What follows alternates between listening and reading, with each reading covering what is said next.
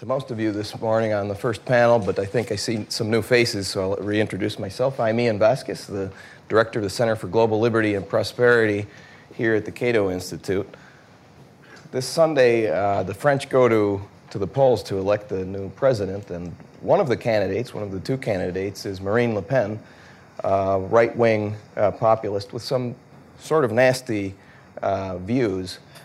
I don't think that she'll be uh, elected, but um, what's, what's important is uh, to take note of uh, the fact that she got this far. I think that's newsworthy and that's worrisome. And it's part of a, a trend we're seeing around the world, which is the rise of authoritarian populism. And it can be seen in places as diverse as Russia, China, Turkey, Hungary, uh, and Greece. Populist politics have played a role in the politics of the United States, of the United Kingdom, and other Western uh, European countries. And of course, Latin America has had its share of populists over the years, and certainly over the recent 10 or 12 years, with Hugo Chavez and his regime in Venezuela being the most emblematic case. Although that region uh, seems to be moving away in recent years from the populist uh, trend the rise of authoritarian uh, populism is probably the biggest threat to global liberty uh, today because it affects both rich countries and poor countries. And it's calling into question and actually eroding policies supportive of free trade, free speech, greater integration, more liberal uh, immigration, and other such policies that have been features of uh, global liberalism for decades and that only a few years ago uh, we would have been uh, surprised uh, that they uh, that they would be uh, under threat and under so much threat uh, today. So to talk about what what it is that we're seeing, why is this happening now, and what can we perhaps do about it? We have three excellent speakers from different parts of the, the world that I'll, I'll introduce, beginning with Gabriel Calzada who is the president of Francisco Marroquin University in Guatemala. Francisco Marroquin University, for those of you who don't know, is really the, the center of uh, Latin American liberalism, classical li- liberal thought. And uh, if you haven't been there and you plan a trip to, to Guatemala for whatever reason, I urge you to go there because you'll be surprised at uh, uh what they've done uh, with this modern uh, uni- university uh, before actually being at Francisco Marroquin University, actually, uh, Gabriel is Spanish, he's not Guatemalan. He started a, a, a very uh, important think tank, Instituto Juan de Mariana in Madrid, uh, that got a lot of attention and, uh, uh, in some cases, hatred for some of the policy studies it did, calling into question policies of green jobs and other things that, that got them notoriety. Dalibor Rohac is uh, a research fellow in foreign policy at the American Enterprise Institute. He was uh, formerly uh, my colleague at the Center for Global Liberty and Prosperity here at the Cato Institute, and before then he was working in Europe. He's worked in uh, the Legatum Institute in London, and before that he worked in the President's office at the, the Czech Republic. He is somebody who has become very well known for keeping his eye on developments, especially developments in Europe, uh, political and economic uh, developments, and we're pleased to have him back at Cato for a little bit. And of course, Tom Palmer, uh, my colleague Tom, who is a senior fellow here at Cato and holds the George Yeager Chair for Advancing Liberty at the Atlas uh, Network, where he's also the executive vice president for international programs. So I think uh, maybe it makes most sense for us to begin by asking the question what is authoritarian populism? Is there uh, somehow a way that we can define that? And perhaps I'll begin by asking Dalibor uh, mm-hmm. this question. I guess the simplest answer would consist of invoking Justice Stewart Potter's test of pornography.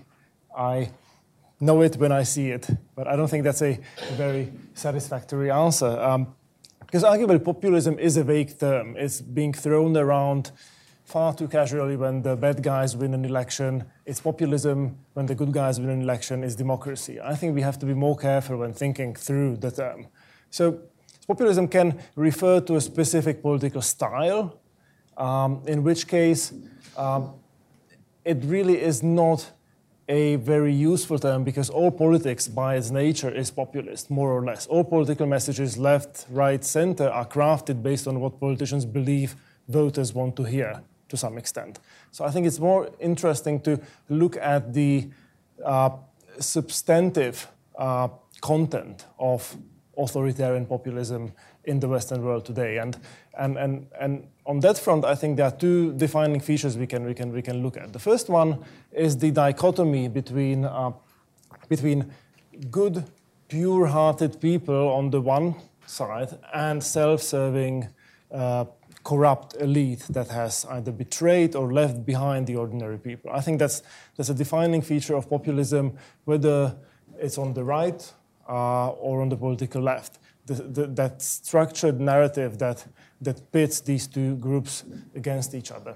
As such, populism could maybe be a helpful corrective to excesses of mainstream politics. There is nothing inherently virtuous about centrist politicians or mainstream political platforms.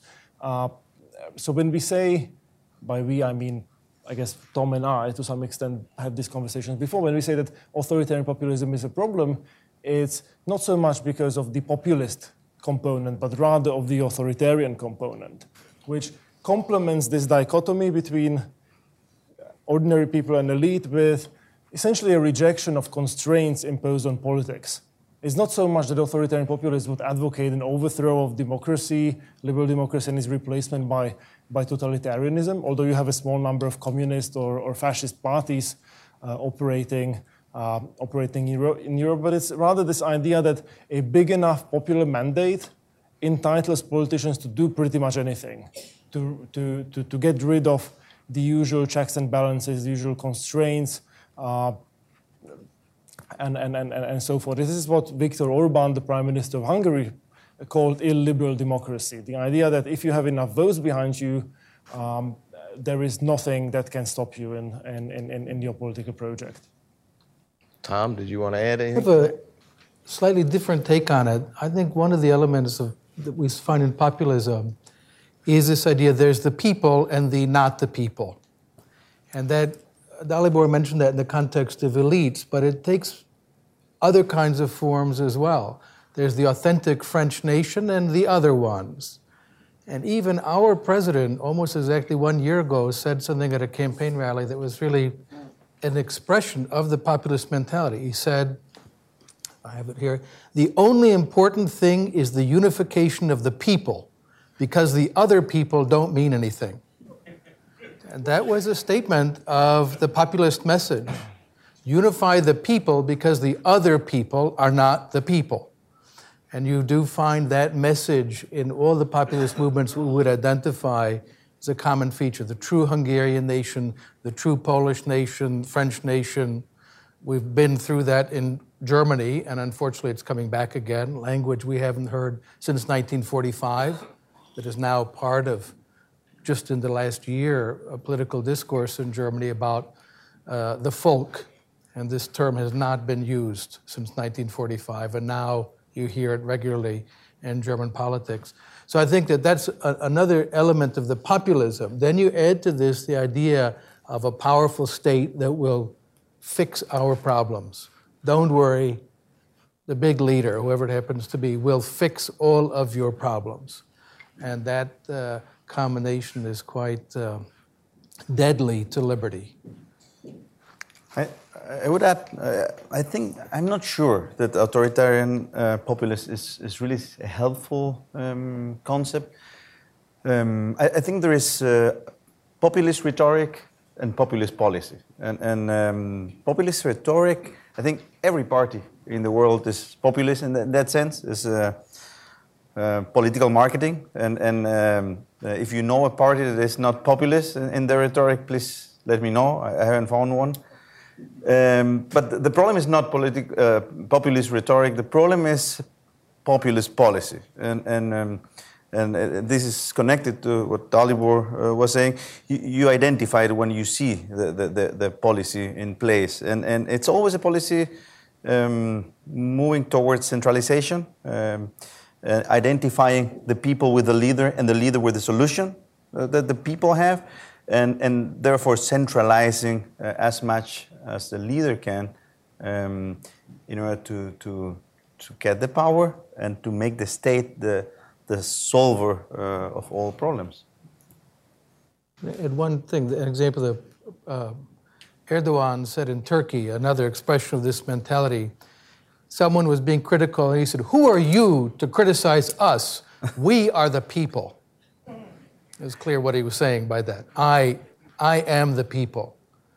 And who are you to be critical? Because you are not the Turkish people.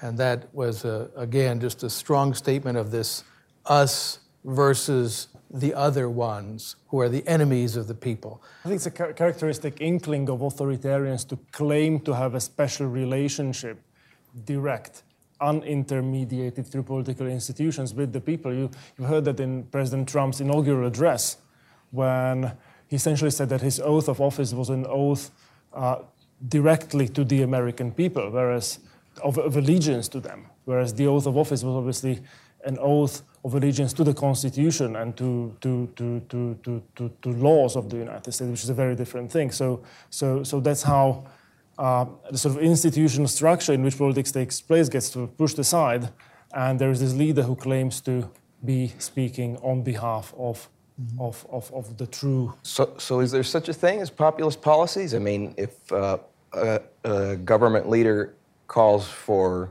more trade protectionism.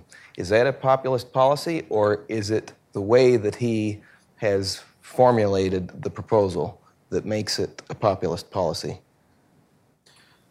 or tries to pr- push it through? So I think Gabriel was suggesting there are populist policies. I'm going to disagree. I think it's populism is a style, and there are policies that can be good or bad. Minimum wage is a dumb policy, whether it's proposed by elites or by a populist movement. It's just a harmful policy that uh, visits unemployment on the unskilled. Uh, it's true, populists like to promote that, but there are a lot of non populist elites who believe that as well. So I don't think that it's the policy, protectionism, or minimum wage, or whatever that's the populist element. It's the style of politics. And as a general rule, that style of politics is usually going to produce anti liberty policies.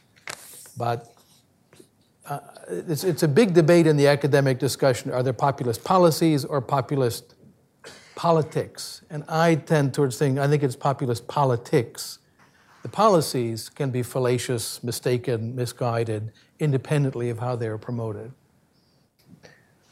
I, I would agree in that. I mean, uh, this uh, po- uh, populist politics, but but um, populists seem to agree always in certain uh, policies, um, like uh, eroding division of labor and um, um, changing constitution has become something very popular uh, among all populists uh, in Europe and in Latin America. So I think you, you find certain policies that, that uh, and then you find other policies that the populists try to, to encourage because uh, they're good for their centralization, but you, you find them also in, in non-populist leaders or organization?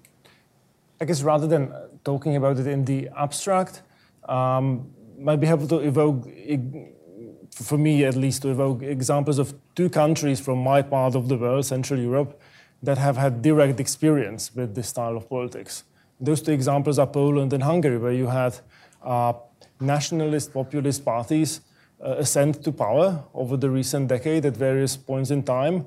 Uh, with very sizable popular mandates, forming one-party governments, which is quite unusual in a part of the world that was has long been used to coalition governments due to proportional representation.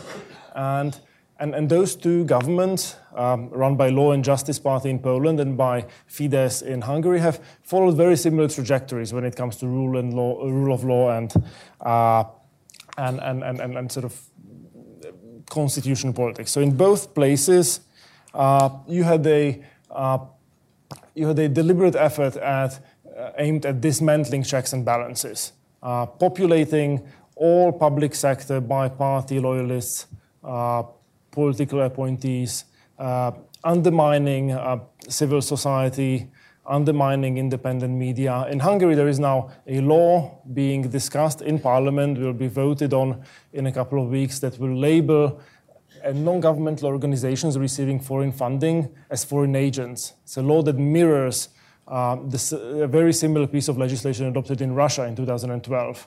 Um, in Hungary, Hungary has been the home of the Central European University, which is by far the most prestigious academic institution in that part of the world, in Central and Eastern Europe.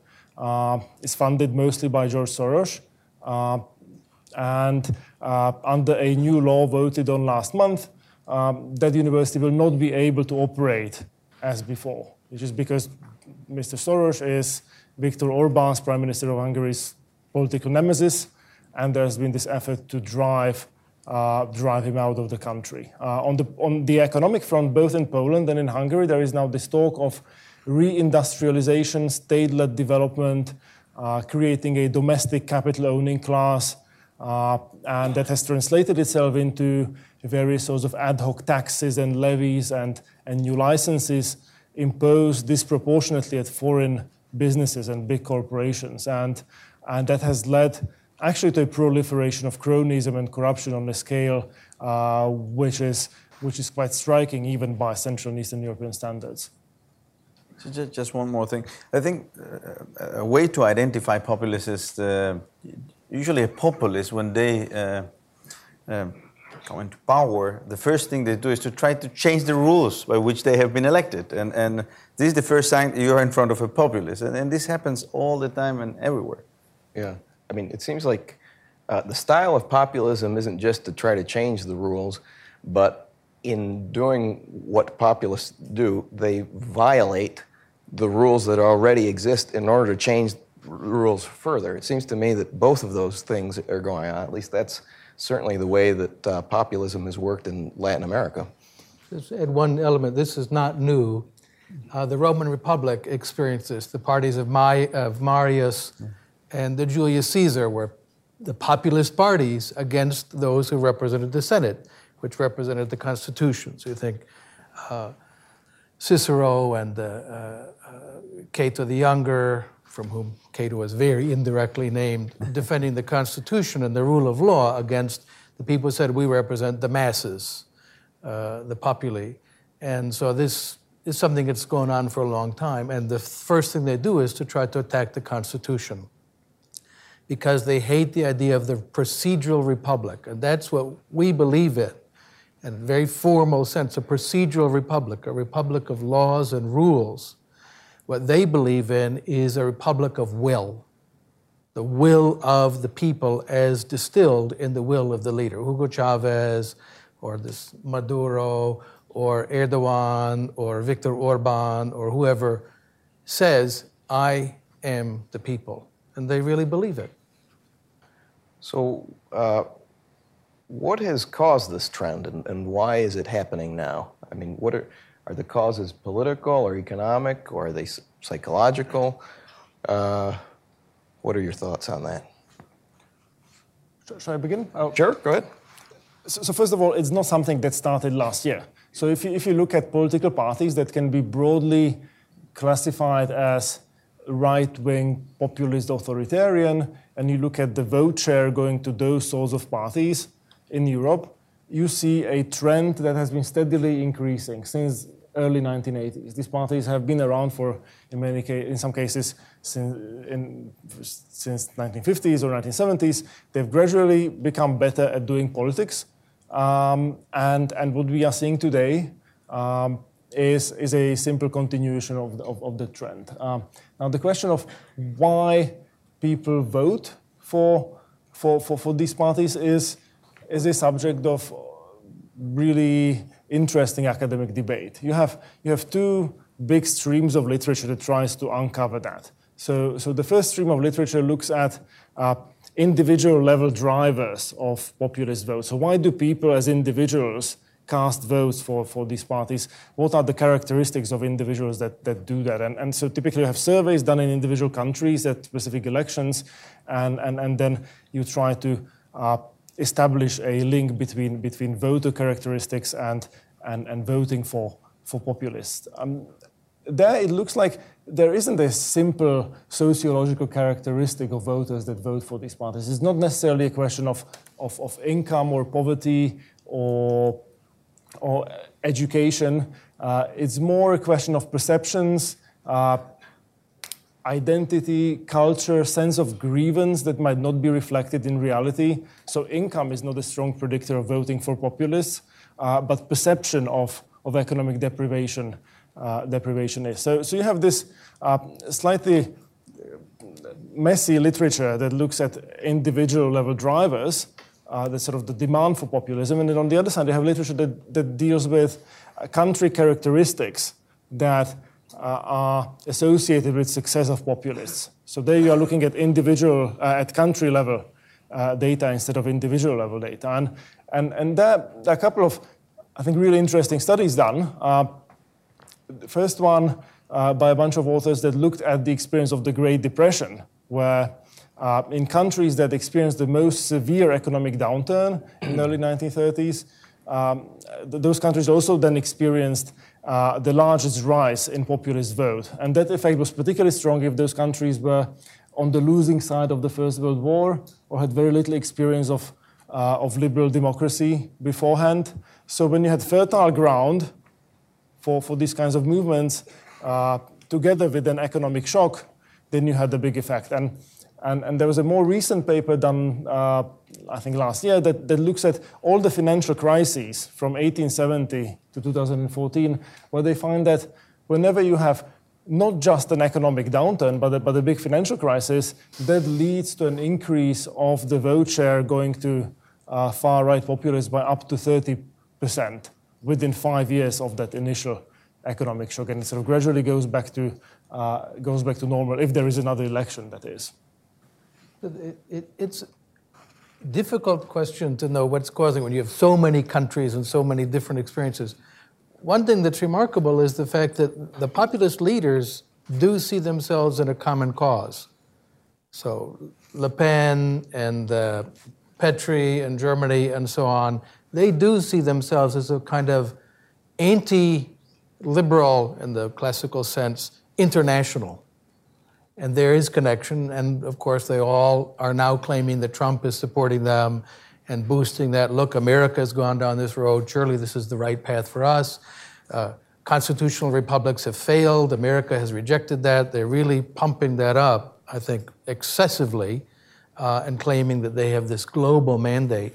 But it's not clear that there are common economic causes. I'm very skeptical of a lot of that. John Judis has a new book out.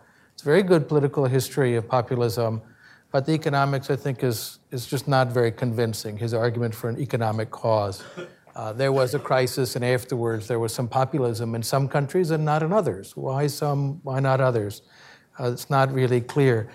I think that we do need to look at uh, psychological foundations. Uh, Jonathan Haidt has been addressing this, and he pointed and directed me to Karen Stenner's studies of authoritarianism, and two of the drivers of, an, of triggering authoritarianism are one, a perception of fall in social status. Uh, and the Germans certainly experienced that after the war. They said, We won in the East and we were stabbed in the back and betrayed and so on after the First World War. Uh, but a fall in social status combined with a perception of an external threat. And in this case, we have Islamism, uh, even if it's statistically a tiny chance of any one of us being harmed by it, it's a 24 hour news cycle, constant pictures of terrorist attacks someplace, and that generates a feeling of uh, being under siege. And those two features in combination seem to trigger very strong authoritarian responses. We need a leader, a strong hand who will protect us uh, from these changes. So I think we need to look at those features. One other that I think has not gotten enough attention, but I think it's very important, is the fragmentation of media. We've lost trust in the media as such, and sometimes for good reasons. There is such a thing as media bias. We certainly are aware of that. Uh, but at the same time, a fragmentation that makes it difficult to see what the brand name is if something is in the Wall Street Journal, I'm much more likely to quote it than if it's in the, uh, the Denver Guardian which is a, a fake news site. It's called the denverguardian.com. It looks like a real news site. It's one of these ones that sprung up. You think it's a real newspaper, it's not. It's just this phony thing. And there are now thousands of those. And it's very hard for us. I've even been, been fooled by these. that, my God, is that true? And I go and check, it's not. Uh, and this has led to a general um, uh, lack of confidence in stories about our societies, about what's really true in the world. And that fragmentation is a, is a serious problem.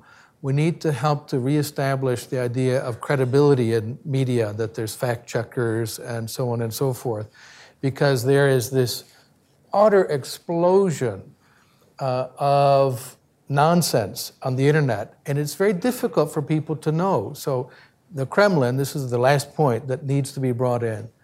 Uh, hundreds of millions of euros are being spent, have been spent. We now have some of the paper trails uh, from the Kremlin to undermine constitutional democracy or constitutional liberalism. It's a conscious strategy. They place lots of small bets all around the world.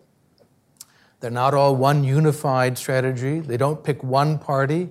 Uh, in Greece, they have supported three parties because one of them is going to work. What turns out two of them are in the government Independent Greeks, which is a far right party, and Syriza, which is a far left party, which are in a coalition uh, of the far right and the far left.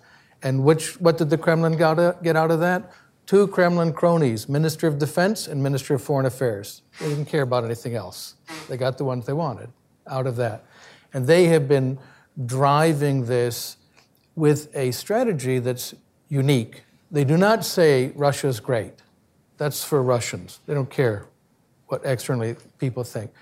What they are promoting is nothing is true. There's no objective reality. Nothing is better than anything else. You think you have freedom of speech. Come on, this person was arrested. They play up every police victimization in America. And there, it's a real problem but they play this up as if it's an everyday monstrous experience. America is the worst per- place in the world, and that is how it's portrayed in European media. Peter Pomerantsev wrote a book about it. The title alone tells you enough. It's a great book. Nothing is true and everything is possible. And that is the Kremlin's media strategy. There's no truth. It's post-truth world. And in that post-truth world, nothing is better than anything else.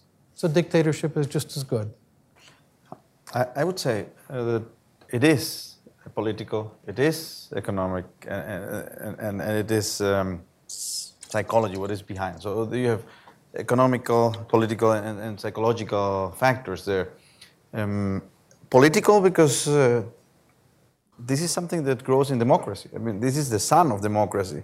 This is uh, it, it is born the, uh, under democracies, and it grows under democracies, and under certain circumstances, it, it, it, it becomes, uh, it, it, kills democracy.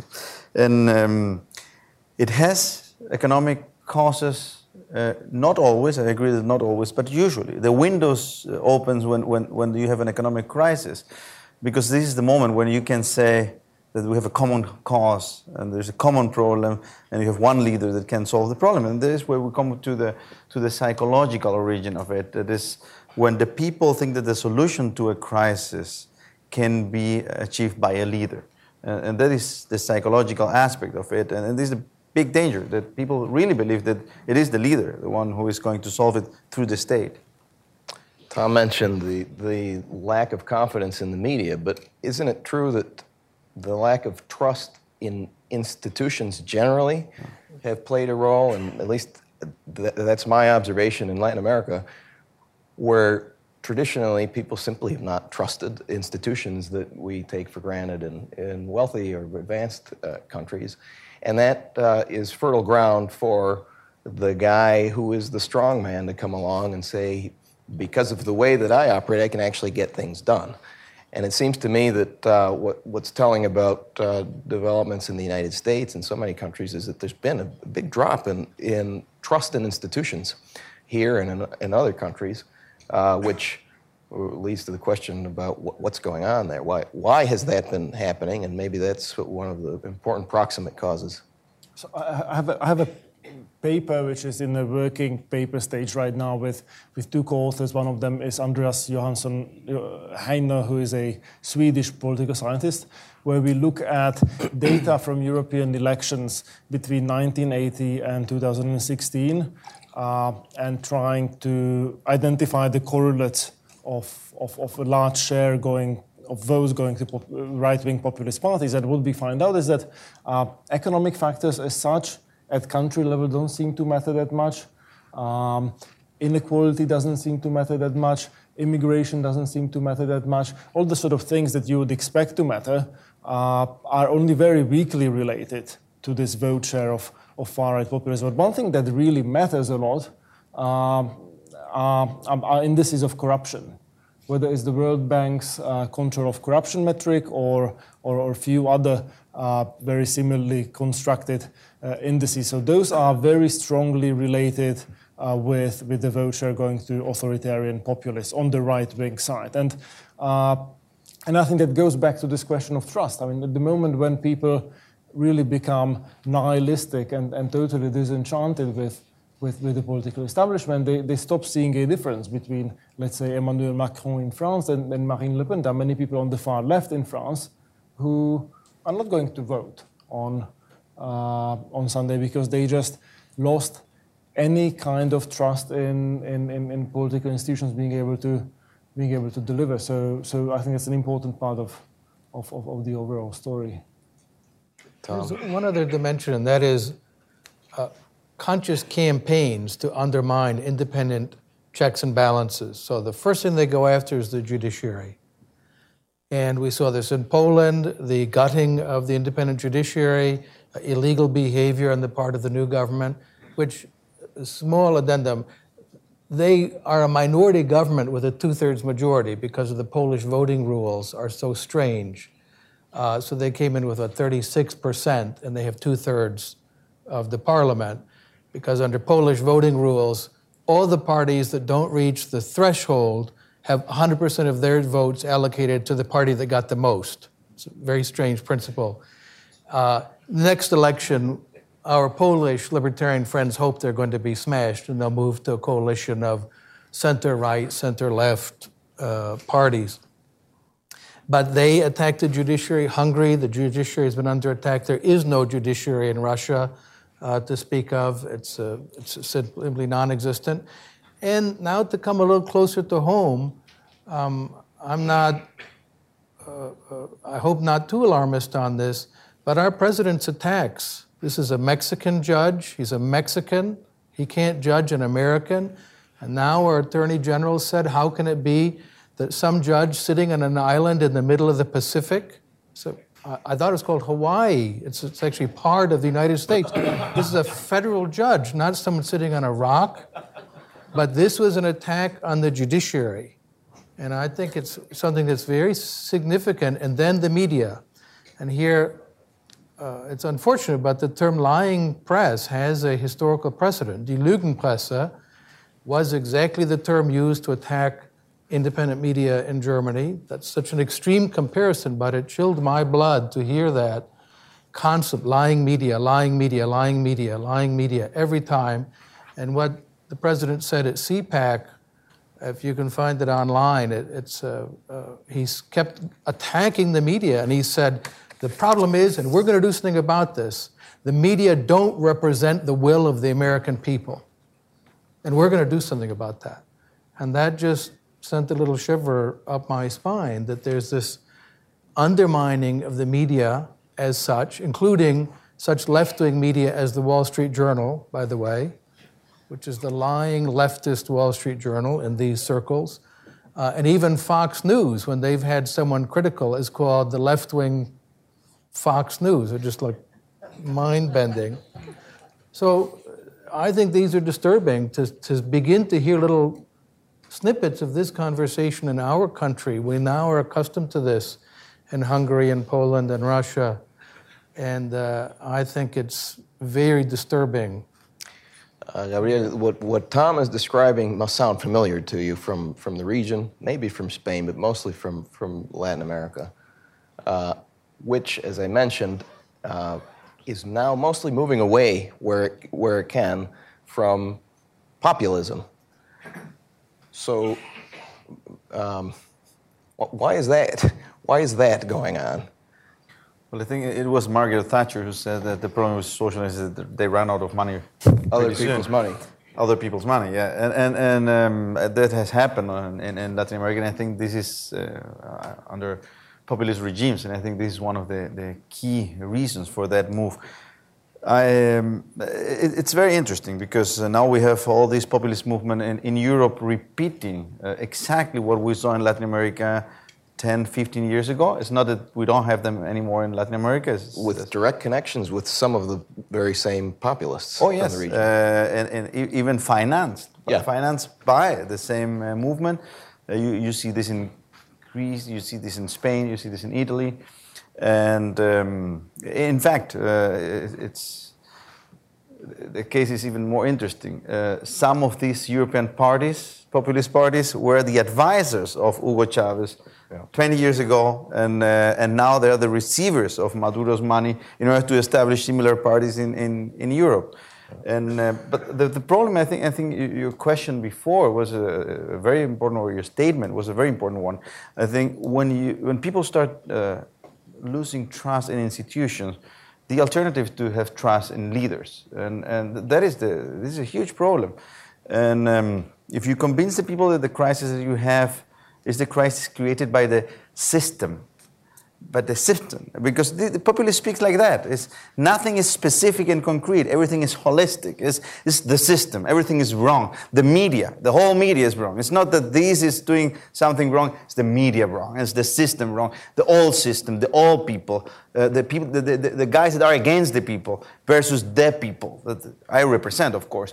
And um, that, that, that, um, that is what we uh, unfortunately are seeing in Europe now. And it's exactly what we saw in Latin America um, with Maduro, Evo Morales, uh, Correa, and others uh, uh, 15, 10 years ago. And um, it's being reduced in Latin America in the last, it's going down in Latin America because I think people have started realizing that if you couldn't fix anything after 10, 15 years with changes of constitution and all kind of uh, changes, uh, it's not going to work with another 10 years. Um, in Europe, I think the crisis was a key factor uh, for the, the economic crisis. So I, I, I just landed about four hours ago from Buenos Aires. So we had the Latin American Liberty Forum there, which ended last night, and I went to the airport, and now I'm here. And uh, we had this discussion, and it's really a good thing to see that populism has crested in Latin America, and it seems overall to be receding. And I asked a number of people why. And in Brazil, they said, well, one thing was we had some good judges. And the car wash investigation was judges and prosecutors just following no matter where it led. And it, now we saw where it led into the president's office and into the offices of so many politicians of all of this cash they were getting from the state industries. Uh, so there was very good judges. The second thing was the libertarian movement there mobilized in a big way, hundreds of thousands of people. And it was so wonderful to see these huge crowds and then big signs saying menos Marx, mais Mises. Less Marx, more Mises, which is not what you expect in giant rallies of 400,000 people, uh, as they saw in the big cities of Brazil. And it was a group of young people. Kim Kataguiri, who spoken at Cato Institute, he was at Cato University a year, two years ago. Um, at 19 years of age, said he was going to march through all of Brazil to end corruption. And he found millions of people to follow him. Uh, in uh, Argentina, with Macri's victory, we'll see what that plays out in terms of policy reforms, if they're going to be able to change things. But it was a real repudiation of these populist, Peronist policies. So there's a lot to learn from what's happened in Latin America. and It makes me very inspired. Something very happened happened and, and, and something very similar happened in Guatemala a year ago when the new president um, um, came up with, with a tax reform and thousands of people went to the streets saying raising taxes is not the solution. looking into the spending, the public spending is the solution. You have to reduce public spending, not uh, increasing, um, not increase uh, taxes. So, so it looks like it is. Um, it is a phenomenon that uh, what you saw that is happening all around Latin America, and despite the attempts of the State Department that has Yes. been promoting populist uh, movement and organization in several uh, Latin American countries, uh, mainly in, in Central America, in several countries in Central America, promoting um, populist movement, populist parties that we know that come from the ex-guerrilla um, um, groups, and uh, for completely unknown reasons, uh, they have been fostering and promoting them. So one one more thing, though, that, that was very important. The videos that Gloria Alvarez did were so powerful. Young woman, she did these very witty, clever videos about statism and corruption and populism and protectionism and so on. And these got seven, eight million views.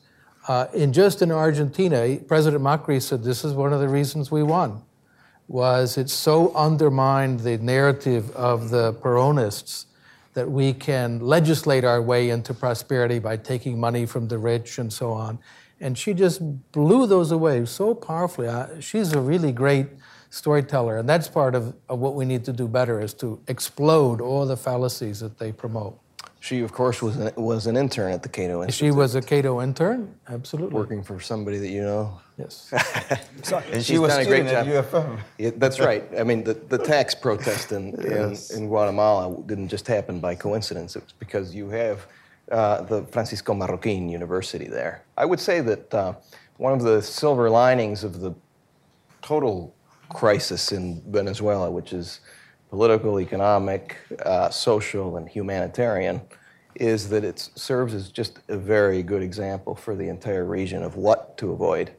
And um, it sounds funny because most people around the world don't actually look to, to Venezuela, but for a period of time, a lot of people were, were taking it seriously. There was so much money coming in, the rhetoric was attractive up to a point, and then things got bad, and then things got really bad. And I think that that has helped a lot uh, to, to turn the tide in the rest of the region. Unfortunately, it hasn't happened in, in Venezuela, and uh, I'm uh, unfortunately pessimistic about the future there, but it has helped uh, in the rest of the region. I have a question that, uh, that uh, has to do now with the United Kingdom, and it's related to Brexit.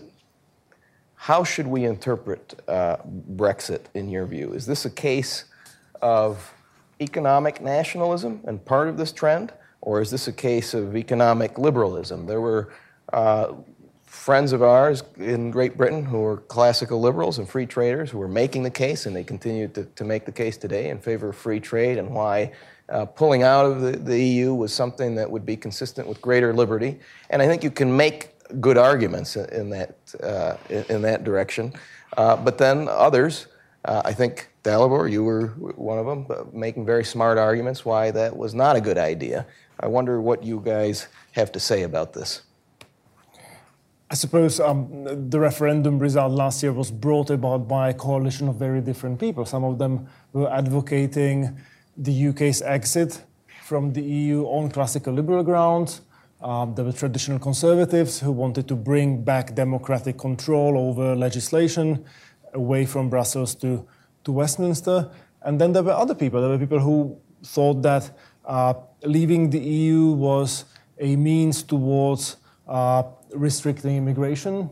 There were people on the far left in the Labour Party, maybe even including Jeremy Corbyn, who thought that leaving the EU would empower the UK government maybe to get back to heavy handed industrial policy 1970s style. Uh, there was a group of, of, of Labour MPs advocating for, for, for, for, for Brexit as, as well. I think it's, it's, it's too early to tell what, what the outcome is going to be. It's a little bit like this apocryphal story with, with, with the Chinese premier Zhou Enlai, who was asked uh, supposedly in 1972 during uh, President Nixon's visit uh, about the, um, the effects of the French Revolution, and he said, It's too early to tell. So it's certainly too early to tell uh, with regard to Brexit now that the negotiations are only getting uh, underway between, between the British government and, and its European partners. But one concern I do have is that whatever the effect on the United Kingdom is going to be, um, pro market forces in Europe, on the continent, are losing their traditional ally.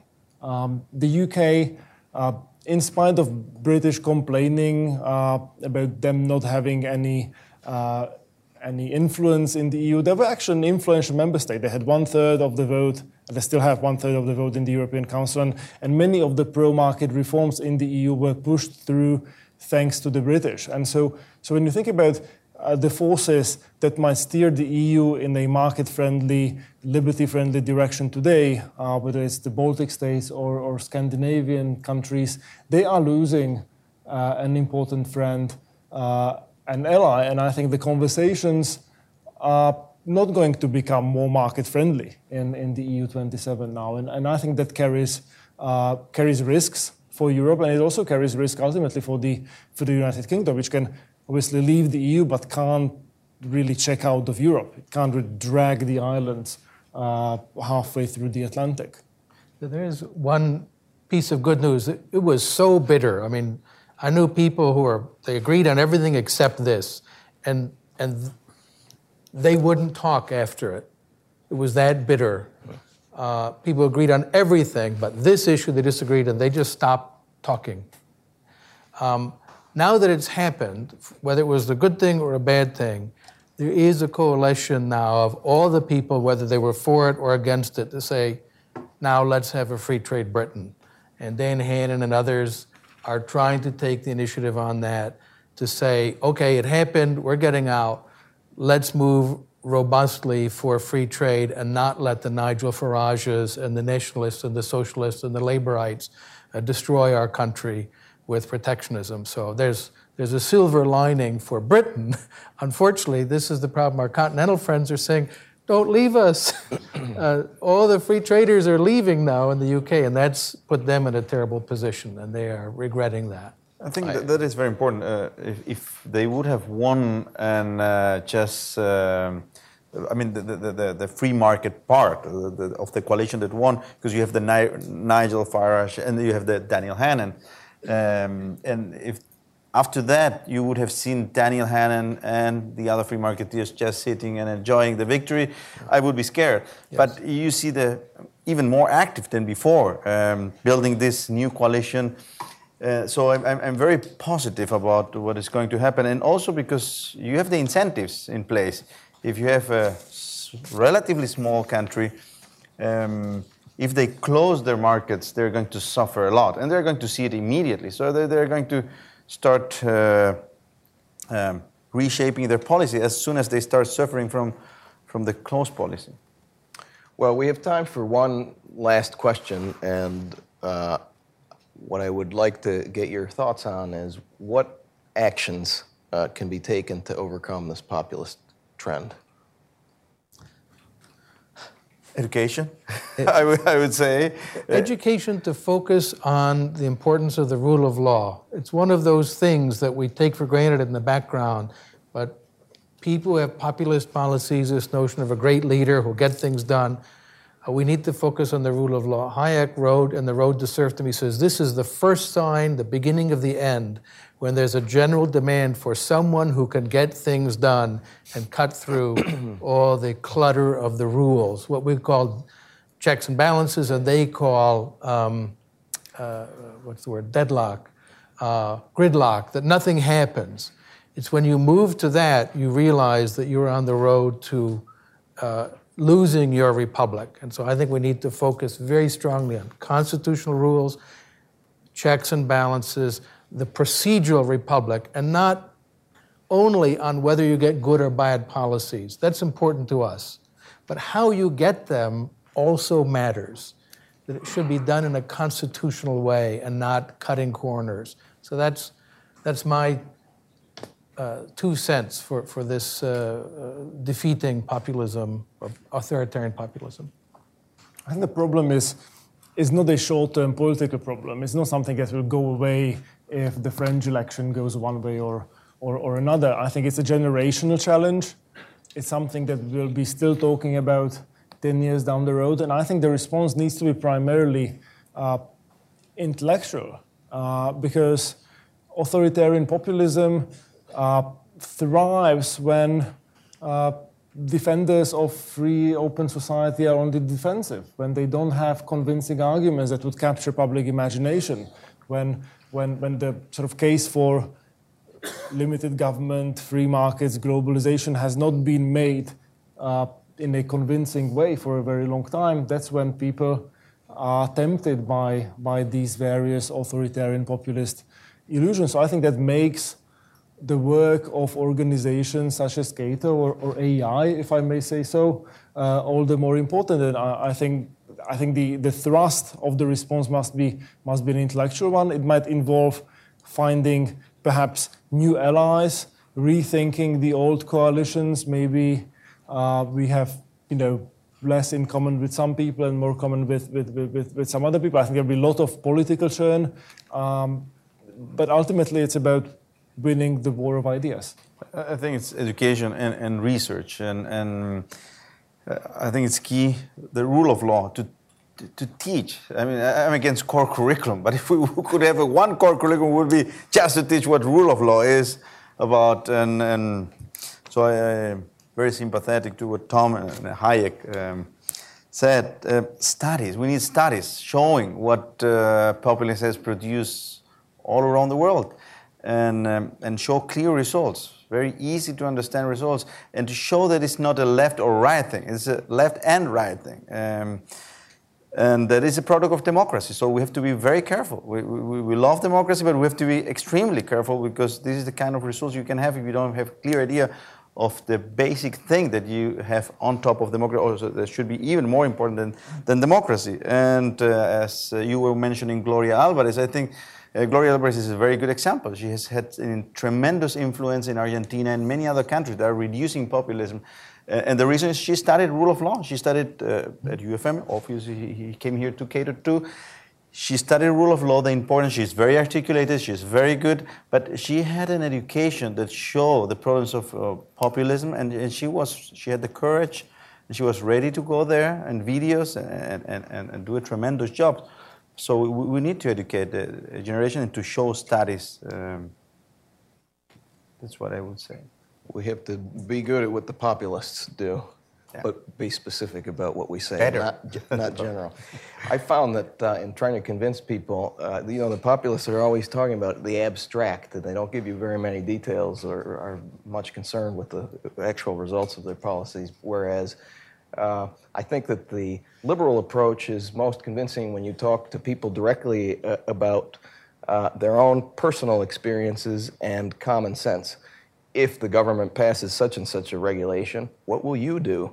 That, are you going to go right around it, or, or do you think that it's a good idea to give all these politicians this money in order to do this project? Do you think that they're actually going to do a good job? No.